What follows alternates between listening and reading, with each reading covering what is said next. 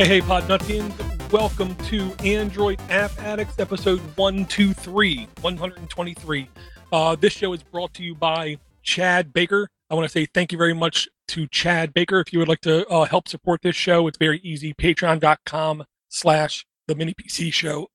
Link will be in the notes. Uh, this week, I am joined by 8-bit, uh, 8-bit Brett. How's everything going, man? It's Going pretty good. How about you? Um, well, actually, yeah. How, how, are you doing? You always uh, take the last shot, so I'll let you go first this time. I'm just in pain. Uh, I got now 10 days, I want to say 10, maybe 11 days left. Then I'm going to have my surgery on my forearm. Um, even if worst case, well, worst case scenario is I die during the surgery because there's always risk, just like driving to the store. Um, but worst case normal scenario, I just won't be able to pick up something above a cup of coffee for like um a couple weeks with my left hand. So um, oh, that's hope, not that for only a couple weeks though. Um, maybe less than that is what they're hoping. Oh, that's good. That's good to hear. Yeah, so hopefully that's like the worst of it. Except for that, just uh, you know, churning through the days, uh, taking naps when applicable. It seems like at least when I sleep, I don't feel pain, so I like naps. Yeah, naps are good. I've been uh, dealing with uh, a lot of sleeping stuff myself, but uh, that might be a story for another day until I find out what's going on. Gotcha, gotcha. Um, you have anything new in the uh, mini PC uh, Raspberry Pi type world?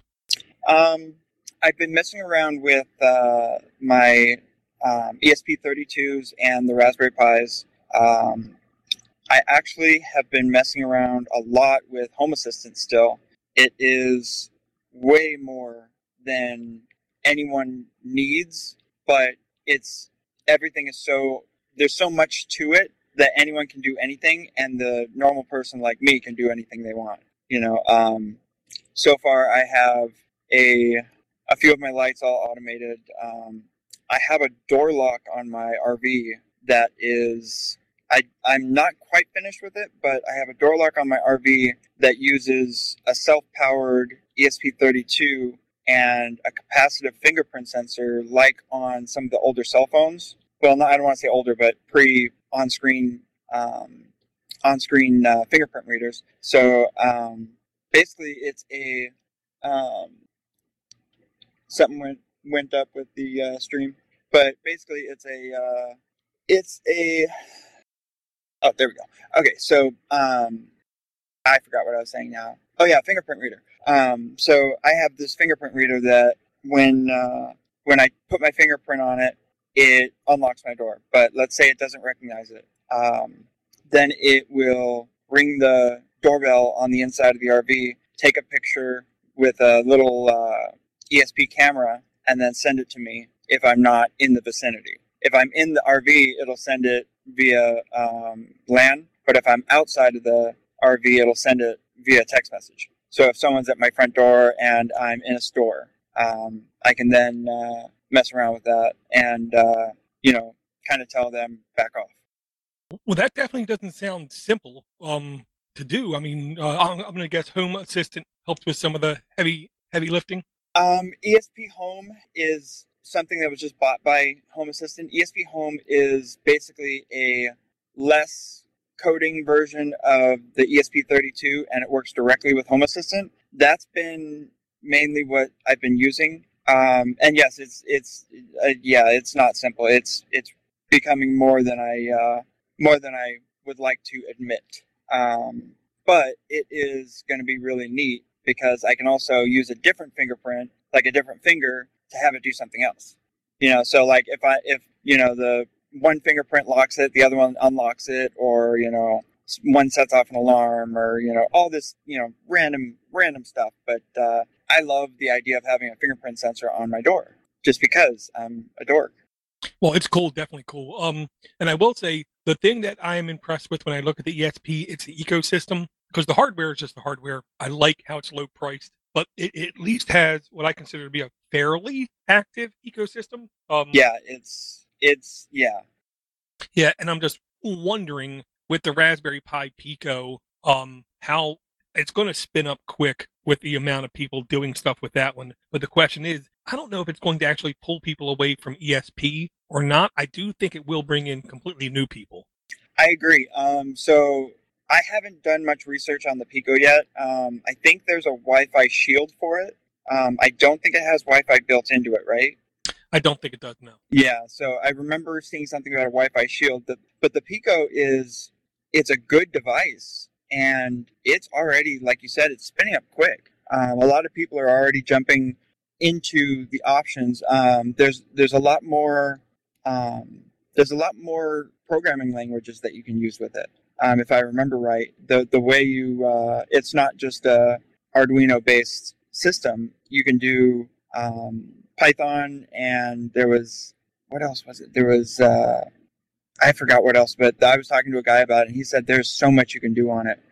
Yeah, I want to say you can do a version of C plus, I think, uh, the Micro Python, and there was still something else you could do with it. Um, and just a little quick tangent, which is a stupid tangent. Um, Microsoft is releasing a tool. Ugh, can't remember what it's called now. Um, it's going to integrate with VS Code and uh, Visual Studio Code, where it's going to try to in. It's going to be like an inline. A they call it like an inline AI helper that when you're writing code, it will intelligently suggest how to complete what you're typing. Um, the beta testers who have used it in regards with Python and C sharp said it definitely sped up their coding process. It's just one of those things. Um, I like when Microsoft comes out with those kinds of things because then it puts like a flagpole up telling the open source world, yeah, step up or you're going to get left behind. Yeah, no, I agree with that. Um, the that sounds really interesting. That's that sounds really nice, especially for someone like me that is very um, not a very good coder and not a very uh, um, I'm not well versed in, in anything other than Arduino, and even then, you know, I know how to I can edit code, you know, but having something that would help me, you know, it would almost be like a tutor, you know, that'd be nice. Yeah, it's called um, GitHub. Oh, um, it just said it. Opening to whether generates its own code. Must be in the search results. Copilot. Sorry, it's called Copilot. Oh, okay. Long and the short of it is another tangent there's uh, two main solutions out there on the horizon that is literally trying its best to change how everything is done in computing. There's no code solutions and there's low code solutions. Um, this has the power to take even something low code and make it even simpler to use, and it has the ability to take uh, high code. Uh, high code environments and literally make them much easier, much closer to something I would consider to be low code. Um, so this is the kind of thing I love lowering the barrier of entry for just one reason. It enables people with passion the ability to get things done without having to spend 10,000 hours devoted to Yeah. figuring something out. Well, that's that's like me. That's you know, I'm I'm I, I really like all this, but you know, it's it's it's the learning the learning the coding is has always been my for some reason I've never been able to you know actually sit down and learn how to code legitimately. You know, and it's it's frustrating. That and PCB boards. That's my those are my two kryptonites. Actual like real hardcore coding and making my own PCBs. Gotcha. Well, I mean, I don't want to say this is going to be like Star Trek: The Next Generation, but I do think we are going to get to a point to where uh, we're we're only going to have to know uh, basic things in order to get really complicated things done. Um, Yeah, eh, granted, we are going to still have to have like the high end coders in the back developing these kinds of things, but I don't want to say we're not going to need as many of them. But to accomplish great things, I don't think we will need as many of them. Yeah, I'll agree with that. I've been uh, I've been slowly seeing how things just change from hey, you know, in order to do this, you need to, you know, code it yourself to you know libraries to just different things that make it easier and easier. Little plugins, little this, little that, and then the AI AI assistant thingy um, is just the next step. You know, and it makes sense because um, if a if a machine can know what you want it's kind of scary that it can make it happen, but you know, at the same time, it's like it's it's nice for good things.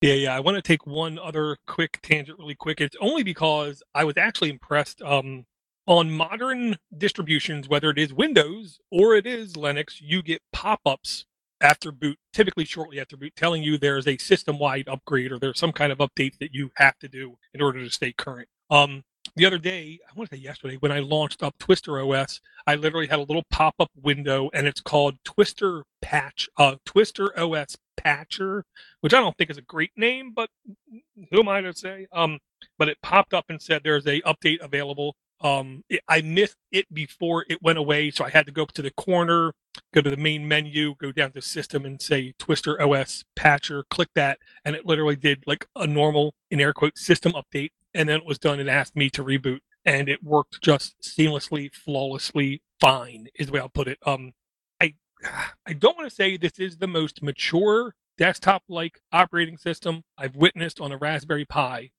I i mean for for what i've used it kind of is but i i don't know maybe i'm forgetting about something but i love twister os it's super stable and i didn't even know about the patcher.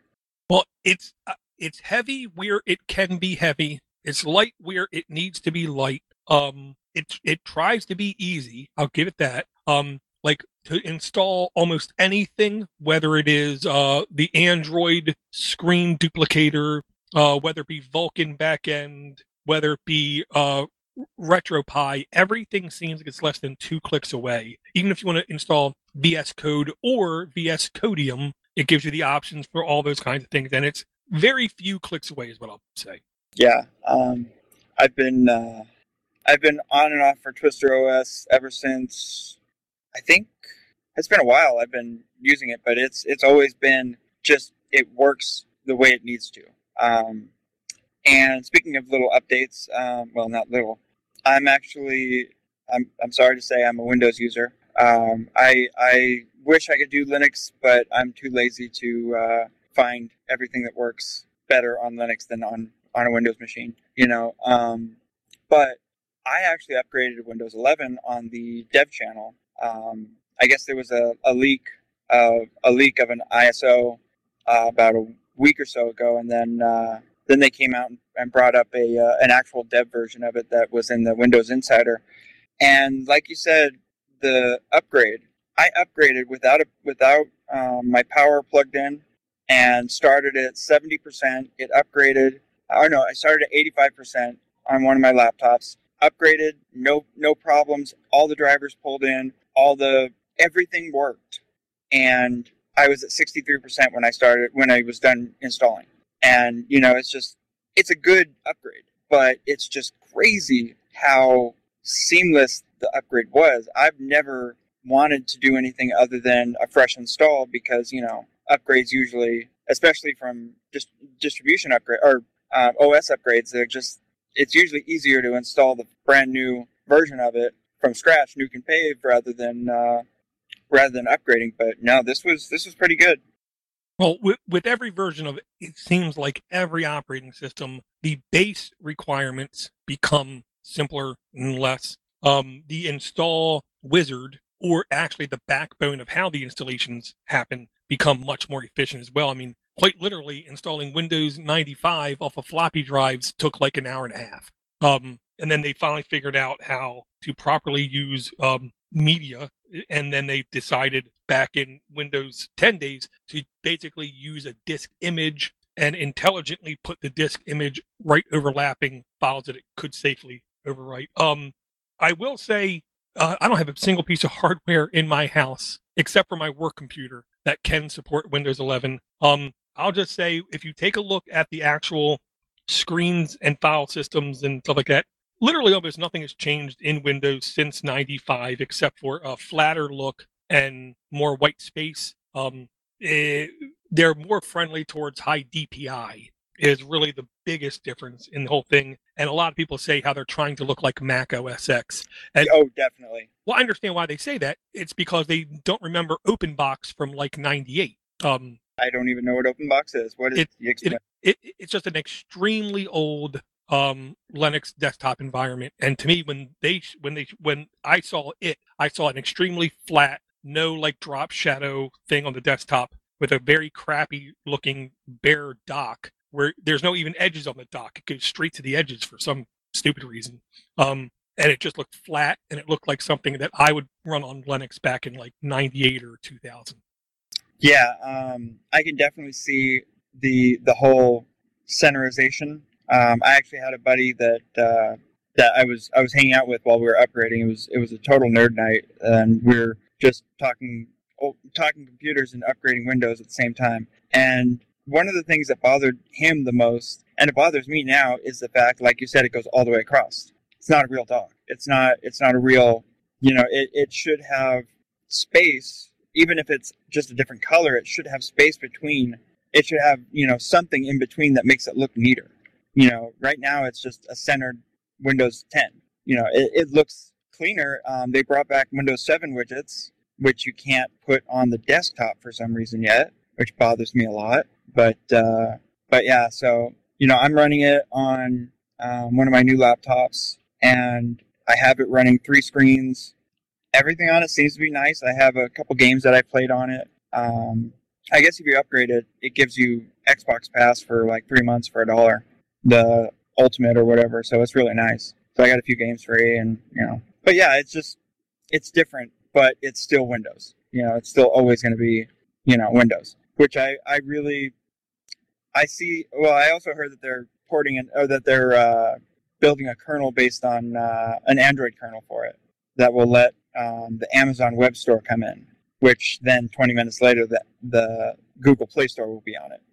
Well, they're um, they killed Windows 10X, which was supposed to be their Chromebook in air quote competitor. Um, yeah. Which was the Neo or the Duo. I want to say the Duo was the phone, the Neo was the Chromebook.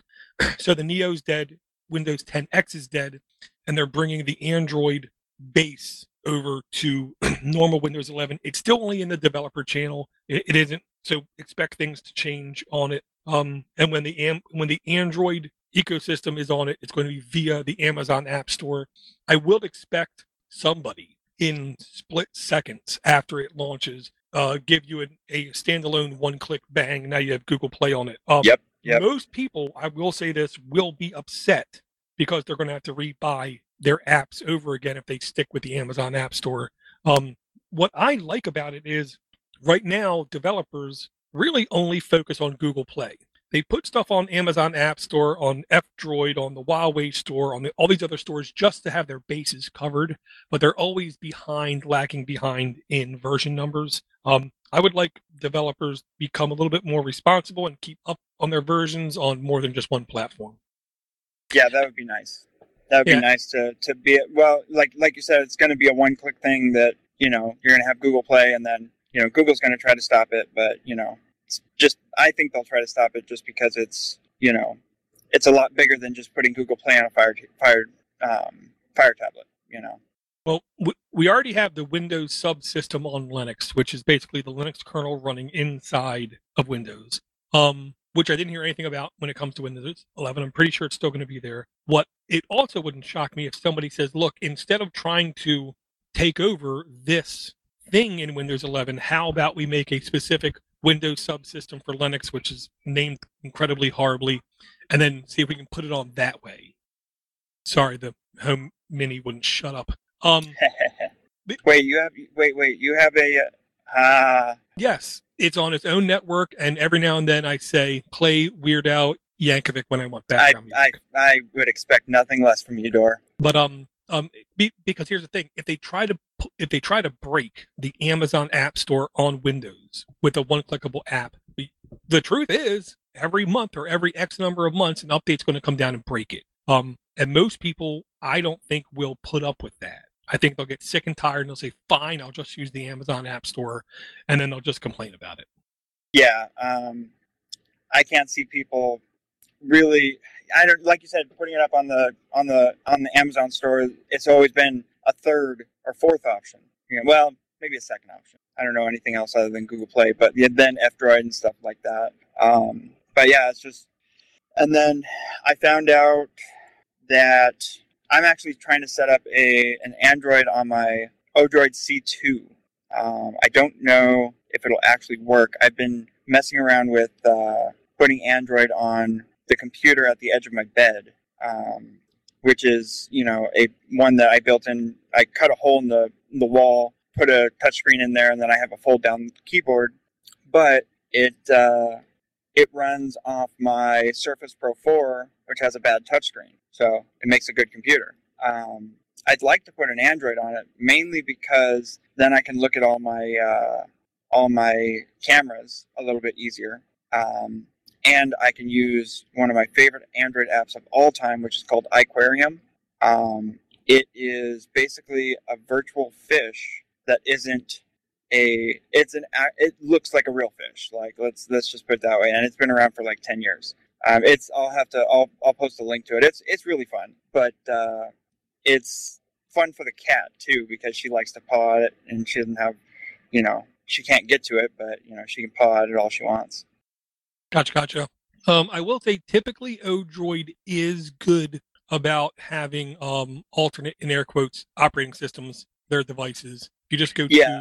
to um, Yeah, there is an Android. there. Yeah, there is an Android version actually for the C2. I just don't know how old this C2 is and how you know. I I think it's a. It may be a quad core. I don't even know. I have to look it up, but I don't know if it'll be able to handle much of Android. You know, any any decent. You know, Well, I'll say it was that was my main uh, home theater PC in air quotes for like two years. Um, so what I'll say is it's stable. Um, we're up to Android 12. It looks like the newest version is six, so it's not new. Um, I do believe it was like one clickable to get uh, Google Play installed on it, and it will not support like Netflix 4K or YouTube 4K, but everything else in air quotes should work fine, is what I'll say.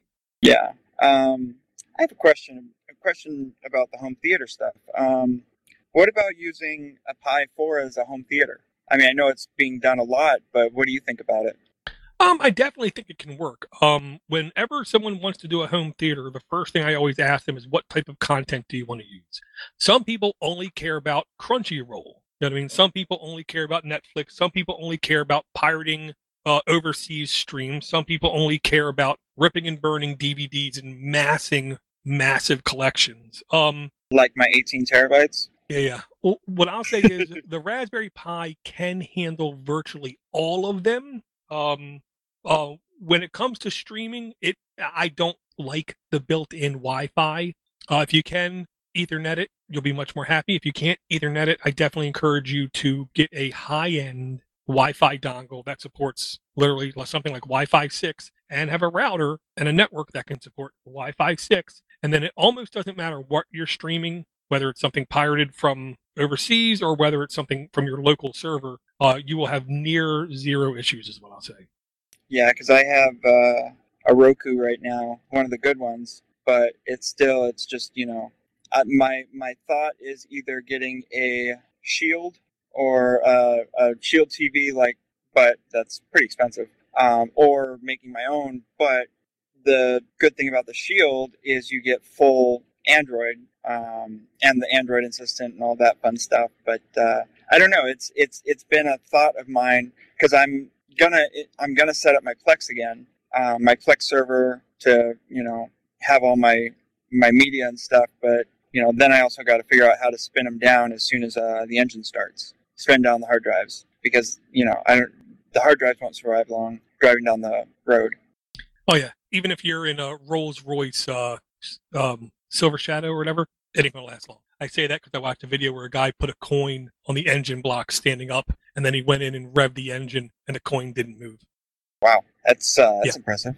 Yeah, it was crazy. Um, it's hard to beat a Shield TV, period. And I say that when I'm the guy who doesn't like to spend a lot of money, but if I had Yeah. to have a painless, a completely painless home theater experience that could do almost anything I wanted it to do, it's difficult to beat a Shield. Yeah, um, and I think that's that's where that's where my thoughts been going is uh, you know just biting the bullet and getting a Shield or the Shield Mini. I probably would get the Shield because you know it's not that big of a price difference and it's just a good system. Well, I'll say, uh, depending on what you want to stream, uh, further down in the notes, I am blind as a bat. Ah, there it is. I actually have that. 496. Yeah, yeah. Um, Yeah, Walmart. Now, the long and the short of it is, um, ETA Prime is a guy who I trust when it comes to looking at these kinds of pieces of hardware. Um, I do too. He's very good. it, well, he'll put it through its paces, and Yeah, if he it does. sucks, he'll tell you very point blank it sucks. Um, if it's just you and you don't need to have 4K, um, and you have basic needs of just YouTube or just your Plex server, uh, it's going to be really difficult to beat this super cheap $25 dongle because for Raspberry Pi, you're going to spend at least twice as much. Yeah. At least twice as much because Oh yeah. you're going to need the hardware, you're going to need a cooler, you might need a case, you might need a power supply, you might need a video cable, then you might need a remote, and then you might need a dongle. So right now Well, the remote the remote is the biggest issue for me is because I have a very you know I don't know what's I don't like the Google uh, Chromecast remote the the new one with Android TV I do not like that one. This one actually fits pretty well in my hand because I have this one only the uh, the thirty dollar one the the brick. Um, I found it I saw it it was uh, it was at uh, Walmart and I was like you know what I'm gonna try it and you know it is very good. It's just you know I'm I'm exploring everything I can you know. Yeah, ETA Prime said basically for five bucks more, I want to say it's five, maybe seven bucks more. If you have to have higher quality, if you have to have something with a snappier interface, go for the higher end one. Um, so what I'll say is if you really want to not think about it and just have it work and even have stuff like voice search built in and blah blah blah blah blah, then go to Walmart and get like the thirty dollar TV dongle. If you're okay with low end stuff, because here's the truth. My eyes suck. I am perfectly okay if I never see anything in 4K in the rest of my life because I don't think I'll be able to identify if it's in 4K. Yeah, no, I, I, I know the feeling. Yeah, so I thought that was a pretty good video. Yeah, I'll have to look that one up because I, I, I haven't been watching his stuff lately because his videos tend to make me want to go buy things. Um, because uh, they're all things that I would want. But uh, but yeah, I trust him, and he has you know all kinds of you know paces that he runs everything through. You know, um, if I remember right, he did a lot of work on the uh, on the coolers, like the ice tower, the the M, the one, whatever the the aluminum one that I have, uh, and the ice tower I just got because of you, Door. Um, and that yeah, that ice tower is beautiful. Yeah, and they have the normal ice tower, then they have the low profile ice tower. Both of them keep the process from from going above like 35 degrees, I want to say, which is kind of insane. Yeah, yeah. Um, and it wasn't ETA Prime that then posted this one. I can't remember who it was now, but it's in our uh, group chat we have. Um, it's WOR Windows on Raspberry Pi. Uh, I'm sorry, Windows on Raspberry, and it's at worproject.ml is what it looks like. Um, the guy openly admits this doesn't run great. This doesn't run perfect. This doesn't run like you know fantastic. But if you need a system that's disconnected from your main system that is running genuine Windows on it, this will enable it to do it. Um, I will say I was shocked at how the browser was running fine. Uh, granted, it was only one tab. I know in my Chromebook experience, when you start to go above like, you know, three or four tabs, you definitely start to notice a difference. But if you can keep your browsing to a single tab, it was shockingly good how well Windows can run on this. And I'm pretty sure they only have it up to Windows 10, but they claim that they can run on a Raspberry Pi 2, a 3, or a Raspberry Pi 4, which I will say if you can get it on 2, that's pretty impressive. Yeah, that is pretty impressive.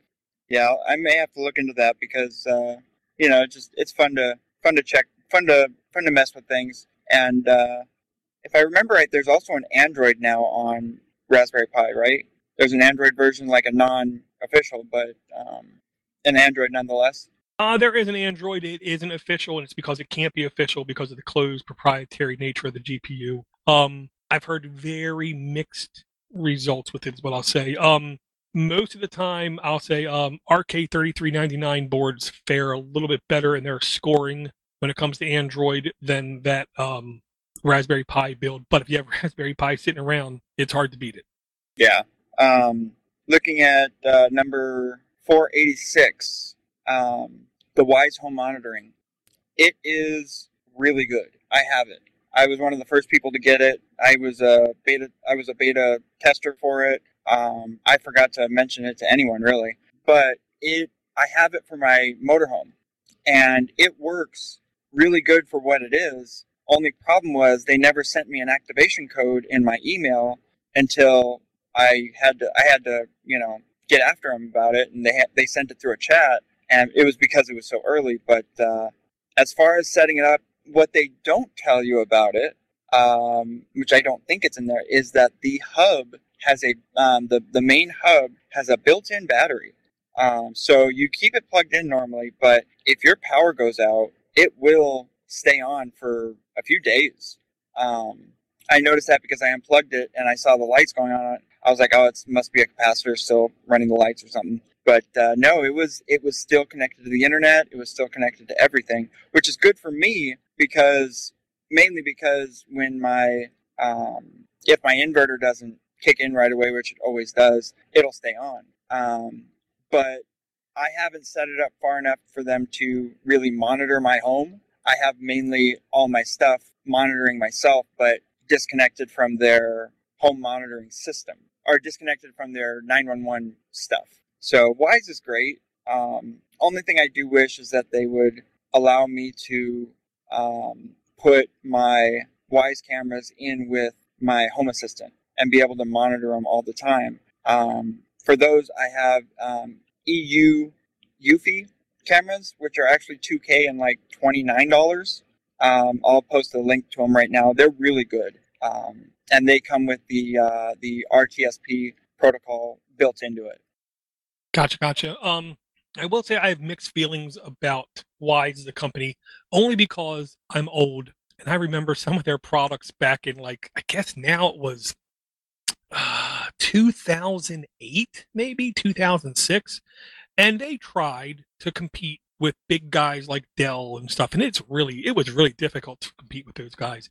But they've obviously stuck around. Um, so they I didn't even know they were. Yeah, I didn't even know they were around before their cameras. Uh, they used to make thin client computers. Um, that was their main like draw. They would make instead of spending four or five hundred dollars on a desktop, you could spend like 125 for like Windows XP embedded, and um, you would host all of your actual operating systems on like a VMware backend, and the Wise thin client would um, be like easier to replace kind of thing. And in a lot of ways, it made sense, and it was supposed to be easier to maintain and stuff, and it kind of wasn't. It was hard to live up to the promises. But here's the thing: They've been around for a while. They got that going for them. This isn't like a company who we've never heard of before. N- number one. Okay. Yeah. The last thing I'm going to do is trust the security of anything my house, my family, my pets, my property, my anything to a company I'm not already intimate with. I agree with that. You know I mean? Transmitted diseases come around for sloppy reasons. Um, yeah, the, the, the, the main reason that I trusted them so quickly with for the home monitoring is because I knew I could turn it off. Um, and I didn't necessarily need it. But you're right. I it, it's hard to compete with someone that's not been around. But in my case, being I didn't know they've been around for a long time, so that you know makes me feel better.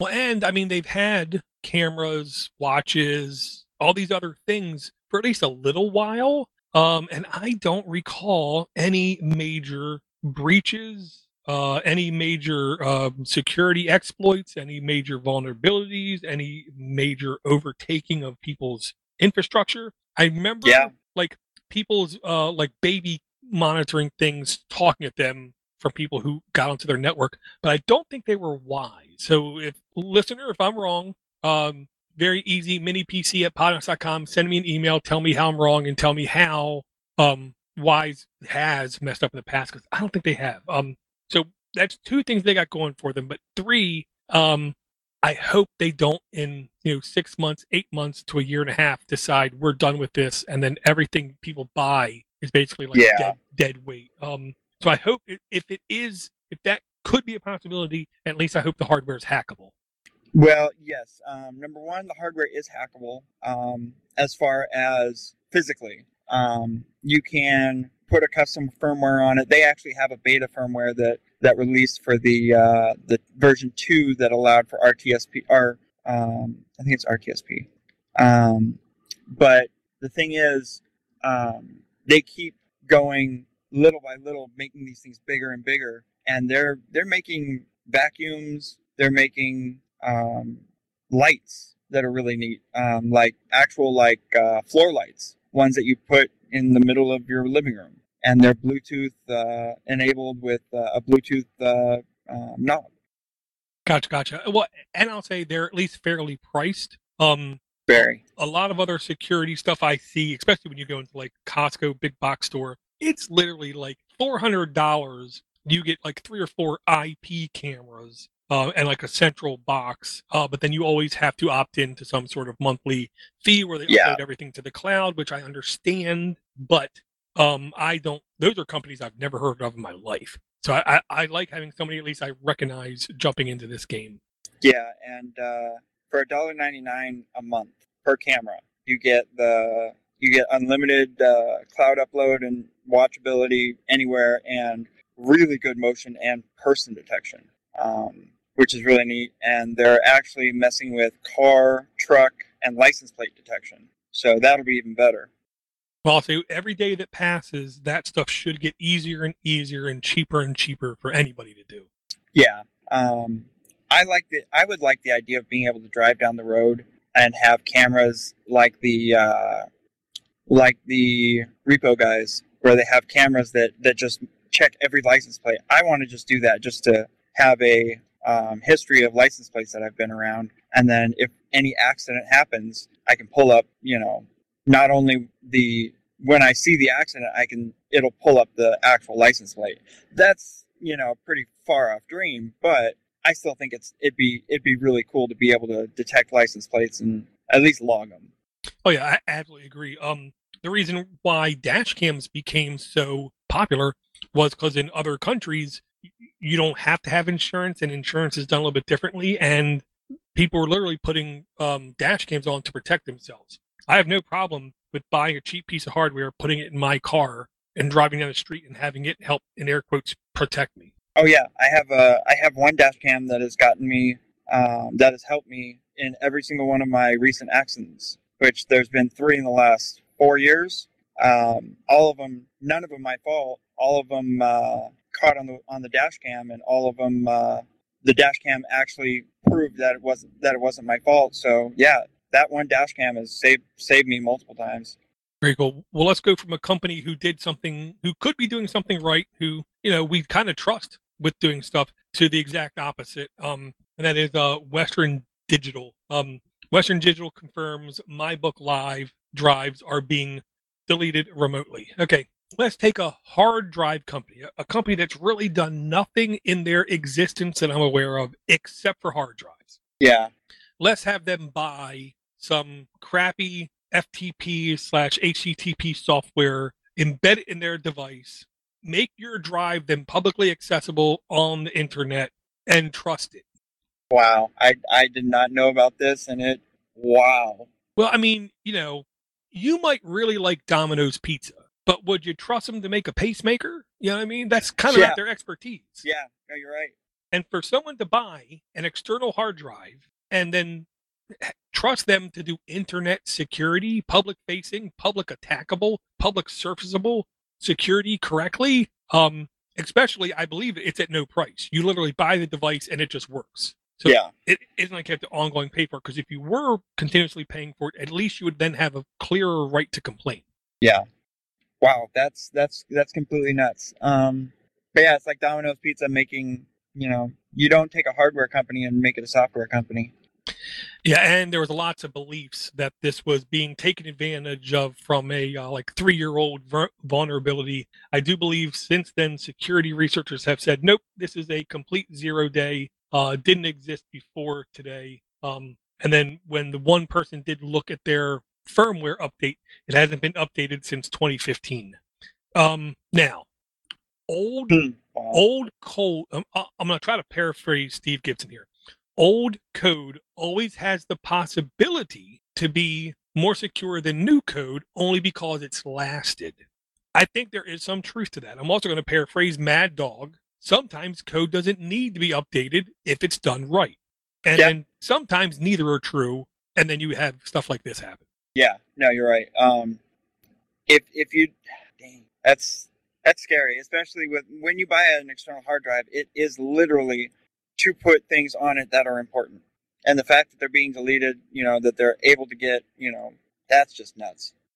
Yeah, and then one more link I have to bring up only because we talked about it a little bit last show. We didn't go into a lot of detail last show, and that's because it is a touchy subject. Uh, 486 in the notes. Um, we still, in 2021, have complete mental invalid internet personalities whether it's on YouTube, whether it's on podcasts, whether it's on blogs, whether it's on tech journal sites that are completely conspiritualized, conspiritualizing a very non-issue. Okay. This is this is if you look up 2021 definition of fear, uncertainty, and doubt, you would be redirected to people screaming about how Amazon is sharing your internet with your neighbors. Uh, that's not true. Not at all, all remotely even close to being true. Number one. Number two, if you're going to trust a company to have a secure gateway in a device that they made, there's only a few I think that could do it right. And it's only because of one big reason. Amazon is a company that does not want bruises. They don't want blemishes on their record. Okay. Every blemish on their record is making Jeff less rich. So they're going to yeah. be incredibly anal about the security on this thing. Um, it's sharing its internet with other trusted devices for very specific needs. Uh, Stacey over at IoT, who I'll put it like this: she is obviously incredibly dedicated to her craft. Number one. Number two, she's also not stupid whatsoever. Personality wise, I, I got to speed her up. She just takes too long to say what she's saying, but she is from Texas, so I guess you'll have that. Um, this was a good article over on Stacey on IoT, uh, planning on rejecting Amazon Sidewalk. Do it for the right reasons. Um, the reasons are quite literally you don't want to partake in the Amazon ecosystem. That's the gist of it. If you don't want to partake in the Amazon ecosystem, don't have an Alexa, don't have a Dot, don't have a Fire tablet, don't have any of those things, and then you won't have to worry yeah. about these kind of things. Um, but I thought she did a really good job of explaining the real justifiable reasons of why not to partake in this ecosystem. But she said for her own good, um, she has Amazon products and she's going to leave it enabled because it's not going to use a lot of bandwidth.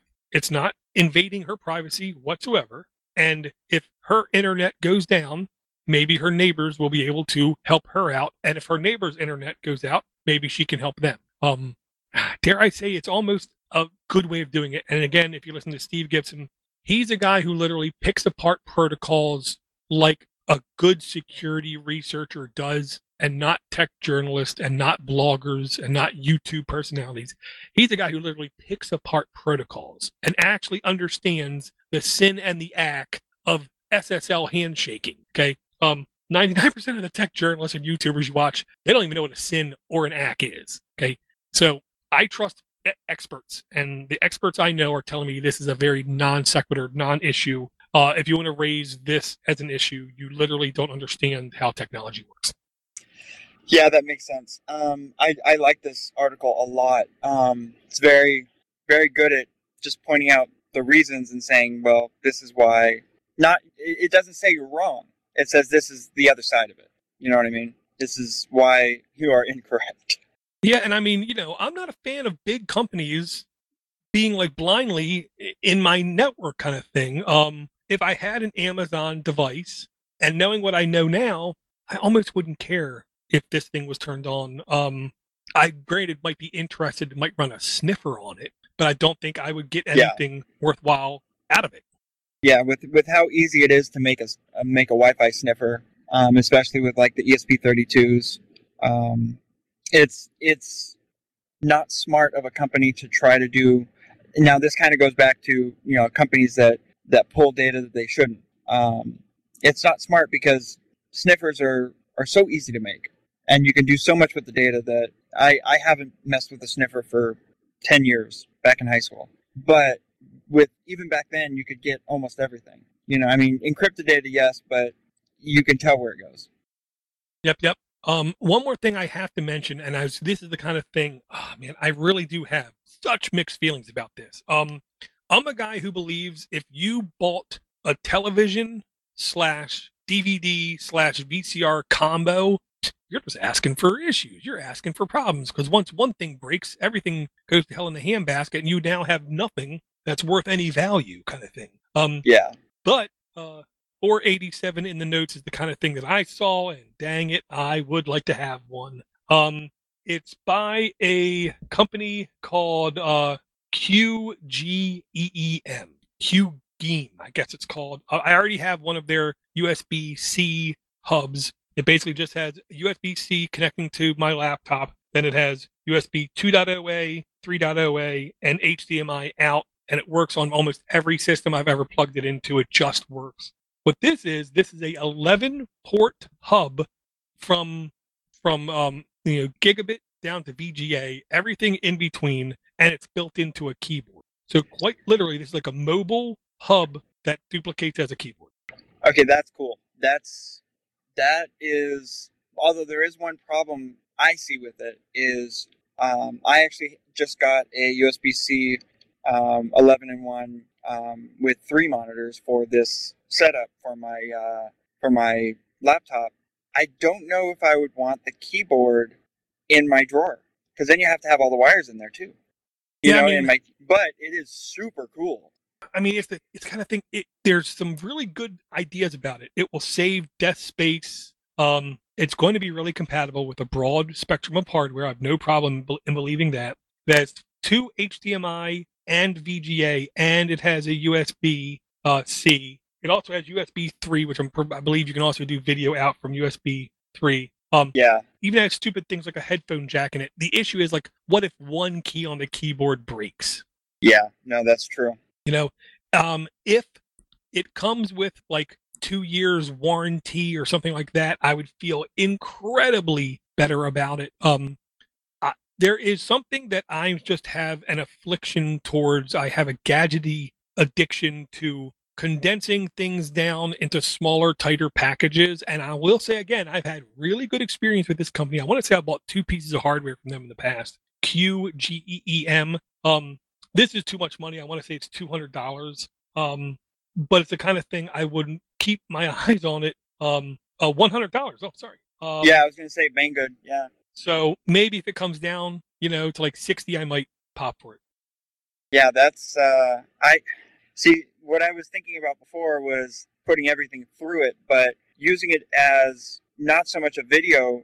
If I just used it as um, minus the video output with the SD cards, I could flash my uh, Raspberry Pi stuff, having the USB port. Okay, now I'm kind of thinking about it. The only other problem is, you know, I like my RGB keyboards, but this is really cool. This might this would be really good for my uh, back computer.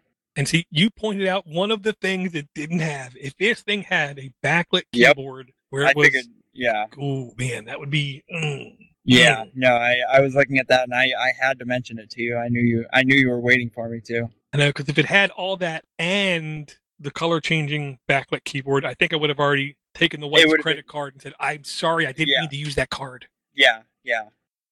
No, I completely agree. If if and that's what I like about I have a I have a SteelSeries which is, you know, not very special, but um it does have, you know, the the little OLED screen and it does have a USB 2.0 um, pass through, which is nice. You know, I plug my mouse into it when it needs to charge and, you know, all that fun stuff. But having this would be I might just build this by itself with a um, keyboard dock into it where you have the where you have all the all the ports right there but then you have a you can put whatever keyboard you want into it i think that would be pretty neat because people are very in particular about their keyboards and- i'm one of them Gotcha, gotcha. Okay, um, I do want to bring two like quick back-to-back notes. Um, one of them appears to be negative in the beginning and then starts to sway toward a little positive by the end. Uh, and then the second one starts out positive and then sways towards negative at the end. Um, this one's from Gizmodo. Uh, the smart home isn't worth it. Uh, they basically go through their little ordeal of going from like a studio apartment, going into a real house, and then when they get to the real house, trying to you know figuring out it really isn't worth me to take the time to pull out all these smart light bulbs and get everything set up. Because by the time I do, I'm going to figure out I got to upgrade the hub, I got to upgrade this, I got to upgrade that to get it to work right. And I think to a degree they're right. Uh, I also think to a degree they're right in saying, why on earth would I have a smart light bulb? And why not give me a smart socket or a smart lamp? Because I don't have to replace them as often and then just give me stupid light bulbs and it'll be much cost inducive in the future. Um, also, they are worrying about future upgradability. and having to replace big, huge chunks and reprogram things um, in the meantime, which I think there's a lot of truth to. Um, you also say to like have everything in air quotes as smart as it can be, which he they say is not very smart at all, and I do agree. Required something like 20 apps to be installed on their phone, which I think is a bit of a stretch from the truth, but whatever. Um, I do think today's smart home is not even as smart as a chimp with brain damage. Um, I understand people finding usefulness in sections and in parts, but it's just you know semi. It's not there yet. Yeah, it's it's automation more than anything. It's it's not even full automation. Well, it's and, you know yeah, it's getting really close to full automation. But then when it does yeah, it full automation, you're going to find X number of times it's going to do something that you don't want it to do because it's fully automated. Yeah. Uh, but then at the very end, they say, but there is light on the horizon, and that is if everyone continues to pick up on Matter.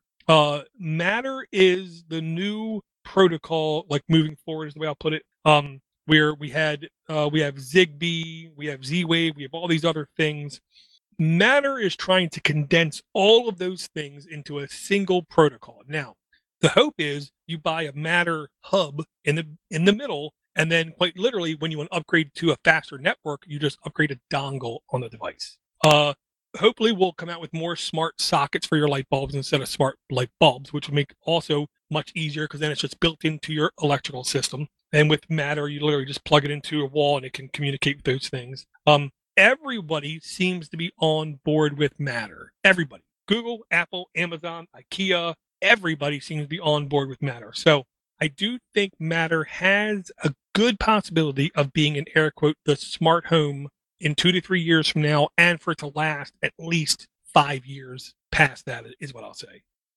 Yeah, um, it's a good. I mean, it's a it's a very good idea because, like you said, I mean, just just in my RV, I have probably seven, eight, maybe nine different types, different types of um, just protocols or types of, of networks or you know just different things that don't all communicate. But the other thing being, I do have Home Assistant, which can connect them all. But if this matter comes out, it would be even easier to connect everything. Well, and I guarantee you, when Matter is full blown, uh, Home Assistant will definitely take advantage of it. Oh yeah, and if if not uh, sooner, you know. Right. Um, and then right on its heels, we had another announcement. Uh, Aqua, A Q, Aquar, I don't know, A Q A R A. Pronounce it however you see fit. Um, this is a smart home hub with extremely extensible parts. Um, where you can easily connect it to appliances, lights, cameras, hubs, push button like sensors for like one off kind of technology kind of thing. And it costs a lot less than all the competitors. And it says it will work with Amazon, Alexa, Google Assistant, and Apple HomeKit. And I'm 99% sure it's 100% fully HomeKit accessible too. Um, they would not commit though to whether or not they were going to be able to make this device um, matter compatible. So that's where it like bounces off the end. Like the camera hub uh, is sixty-four dollars. The wireless remote, um, uh, twenty-five euros. Smart wall switch, forty euros, which is around thirty bucks, I believe. Uh, smart plug, twenty nine dollars. Door and window sensor, seventeen dollars. Water leak sensor, eighteen dollars. Vibration sensor, nineteen dollars. Motion sensor, twenty dollars. Temperature and humidity sensor, nineteen dollars. So it's like an extreme broad range of products. Seem most of them seem fairly priced. Um, I just really hope in the future that they actually come out with Matter support. Is what I'll say. Yeah, that would be nice. I mean, what's what's kind of cool is that it, it it's very inexpensive because just a Zigbee um, USB dongle for my Raspberry Pi was forty bucks. Um, this water sensor, I've been kind of looking into a lot of different water sensors lately because uh, you know I I live in an RV. You know I have uh, I have my water my my uh, my water uh, tank is actually in the RV. Um, and I don't really want it to leak. It would be nice if I had uh, a water sensor underneath there that, or down there that that would tell me if if it, you know, leaked. Right, right. Uh, and honestly, I will say, um, all of this hardware at least looks attractive. Um, it's just you know simple and plain looking, but it could look ugly, and it doesn't look ugly. So hopefully, it's the kind of thing that might gain some kind of traction. Yeah, it looks pretty good. Okay. Uh, is there any other topics you want to uh, cover, Brett? I think I'm good for now. Um, everything, uh, everything I have been doing has been uh, pretty small lately, so I'll have more. I'll have more soon. Gotcha, gotcha. Um, we did have one email, but I will say I, I it was from months and months and months ago. I just saw it. Uh, I have to sit down and do some research on it to give a proper answer. Uh, so I'll share it with Brett and Rich, and hopefully next show we'll be able to address it. Um, if you want to support us, easy. Just click on the notes. Uh, Patreon.com slash the Mini PC Show.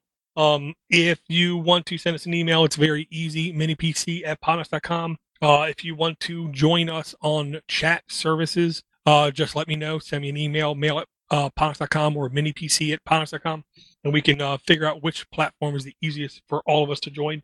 Um, is there any uh, party merge you have there, Brett? Um, other than just uh, I have a, I have a uh, an Instagram that I've been posting some stuff on, so I'll have Door posted in the um, in the in the chat or whatever. It's just some stuff that I've been doing with with mini mini PC and uh, like uh, IoT stuff. So it's all stuff in my RV. So it's been fun. But that one's uh, I think it's what is it? Eight bit GMC, all one word. And we'll uh, we'll see you next time. Very cool, very cool. Thanks everyone for downloading. Thanks for subscribing. Uh, thanks, uh, Red, Rich, Charles, Captain Zero, everyone for coming out to the live show. Uh, we hope to talk to everyone again real soon. Hi, this is Matt from the MRP Tech Podcast. I would like to invite you all to take a listen to my show, the MRP Tech Podcast, on the Podnutz Network. The theme for my show is Everyday Tech for Everyday People. We talk about Windows, Mac, Linux, iOS, Android, Chrome OS, and anything else technology related. You can find us on iTunes and you can find us by searching in any podcatcher. We hope you take a listen and let us know what you think.